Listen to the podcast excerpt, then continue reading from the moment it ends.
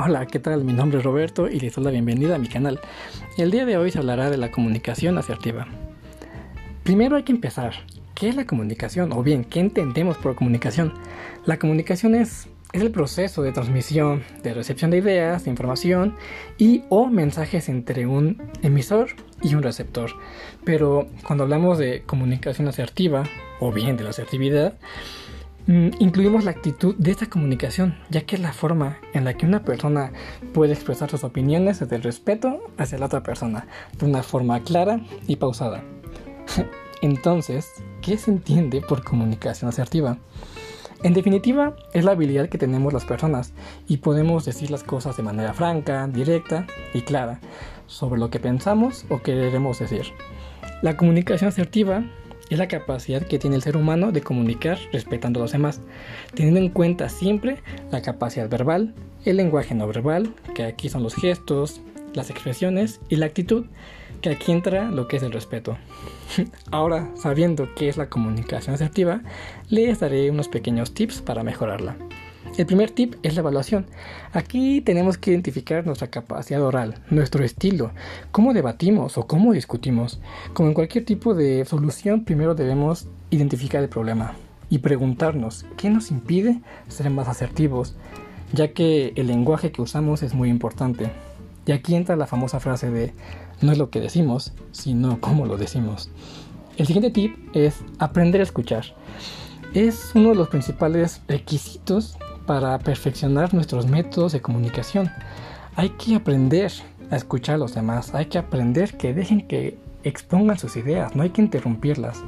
Y siempre hay que mantener un contacto visual, hay que ver a los ojos y hay que procurar mostrar expresividad a lo que nos dicen.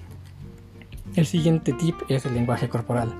El lenguaje corporal puede llegar a tener un protagonismo muy, pero muy importante. La postura, el contacto visual, los gestos con las manos, el movimiento, cómo nos paramos, incluso las sonrisas, pueden dar un toque amable y empático hacia las demás personas. El control emocional es el siguiente tip. Y no quiere decir que escondamos las emociones, nuestras expresiones. Simplemente hay que evitar mostrarlas en exceso. Por ejemplo, cuando nos enojamos o cuando sentimos mucha ira, es muy difícil de contener ya que pues nos faltan al respeto o, simplemente no nos parecen algunas ideas. Pero hay que saber controlar estas situaciones, darnos un respiro y controlar esto para no perder la cordura. El último tip es aceptar las críticas. Este elemento es definitivo para ser un buen comunicador. Hay que saber aceptar las críticas y cómo poder llevarlas a cabo. Como, como seres humanos se nos hace muy difícil aceptar las críticas, nos ofendemos de hecho, pero incluso pueden decir que es inevitable, pero no, no es imposible. Cuando nos critiquen hay que aceptar lo que nos dicen, ya que la autocrítica y cuando nos critican podemos ver en qué estamos fallando y así podemos ganar incluso confianza con los demás. Bien, ahora que les di unos tips, pues les daré unas ventajas que puede ocasionar pues el llevar a cabo una buena comunicación asertiva. Y son las siguientes.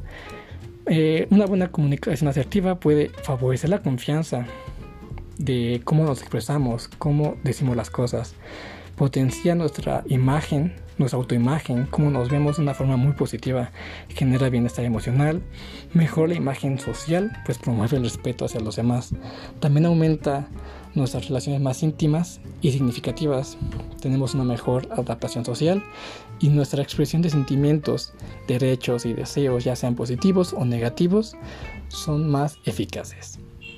Y bien, ya para finalizar, los dejaré con una frase del maestro tolteca Miguel Ruiz para que reflexionen. Y es la siguiente. No te tomes nada personalmente, porque si lo haces te expones a sufrir por nada. Recuerda que las opiniones son pensamientos y palabras de otras personas que tú decides si las tomas en tu vida o las dejas pasar. Esto es todo por mi parte, espero les haya gustado. Si desean lo pueden compartir para que más personas tengan más conocimiento de esto. Les deseo un increíble día y hasta luego.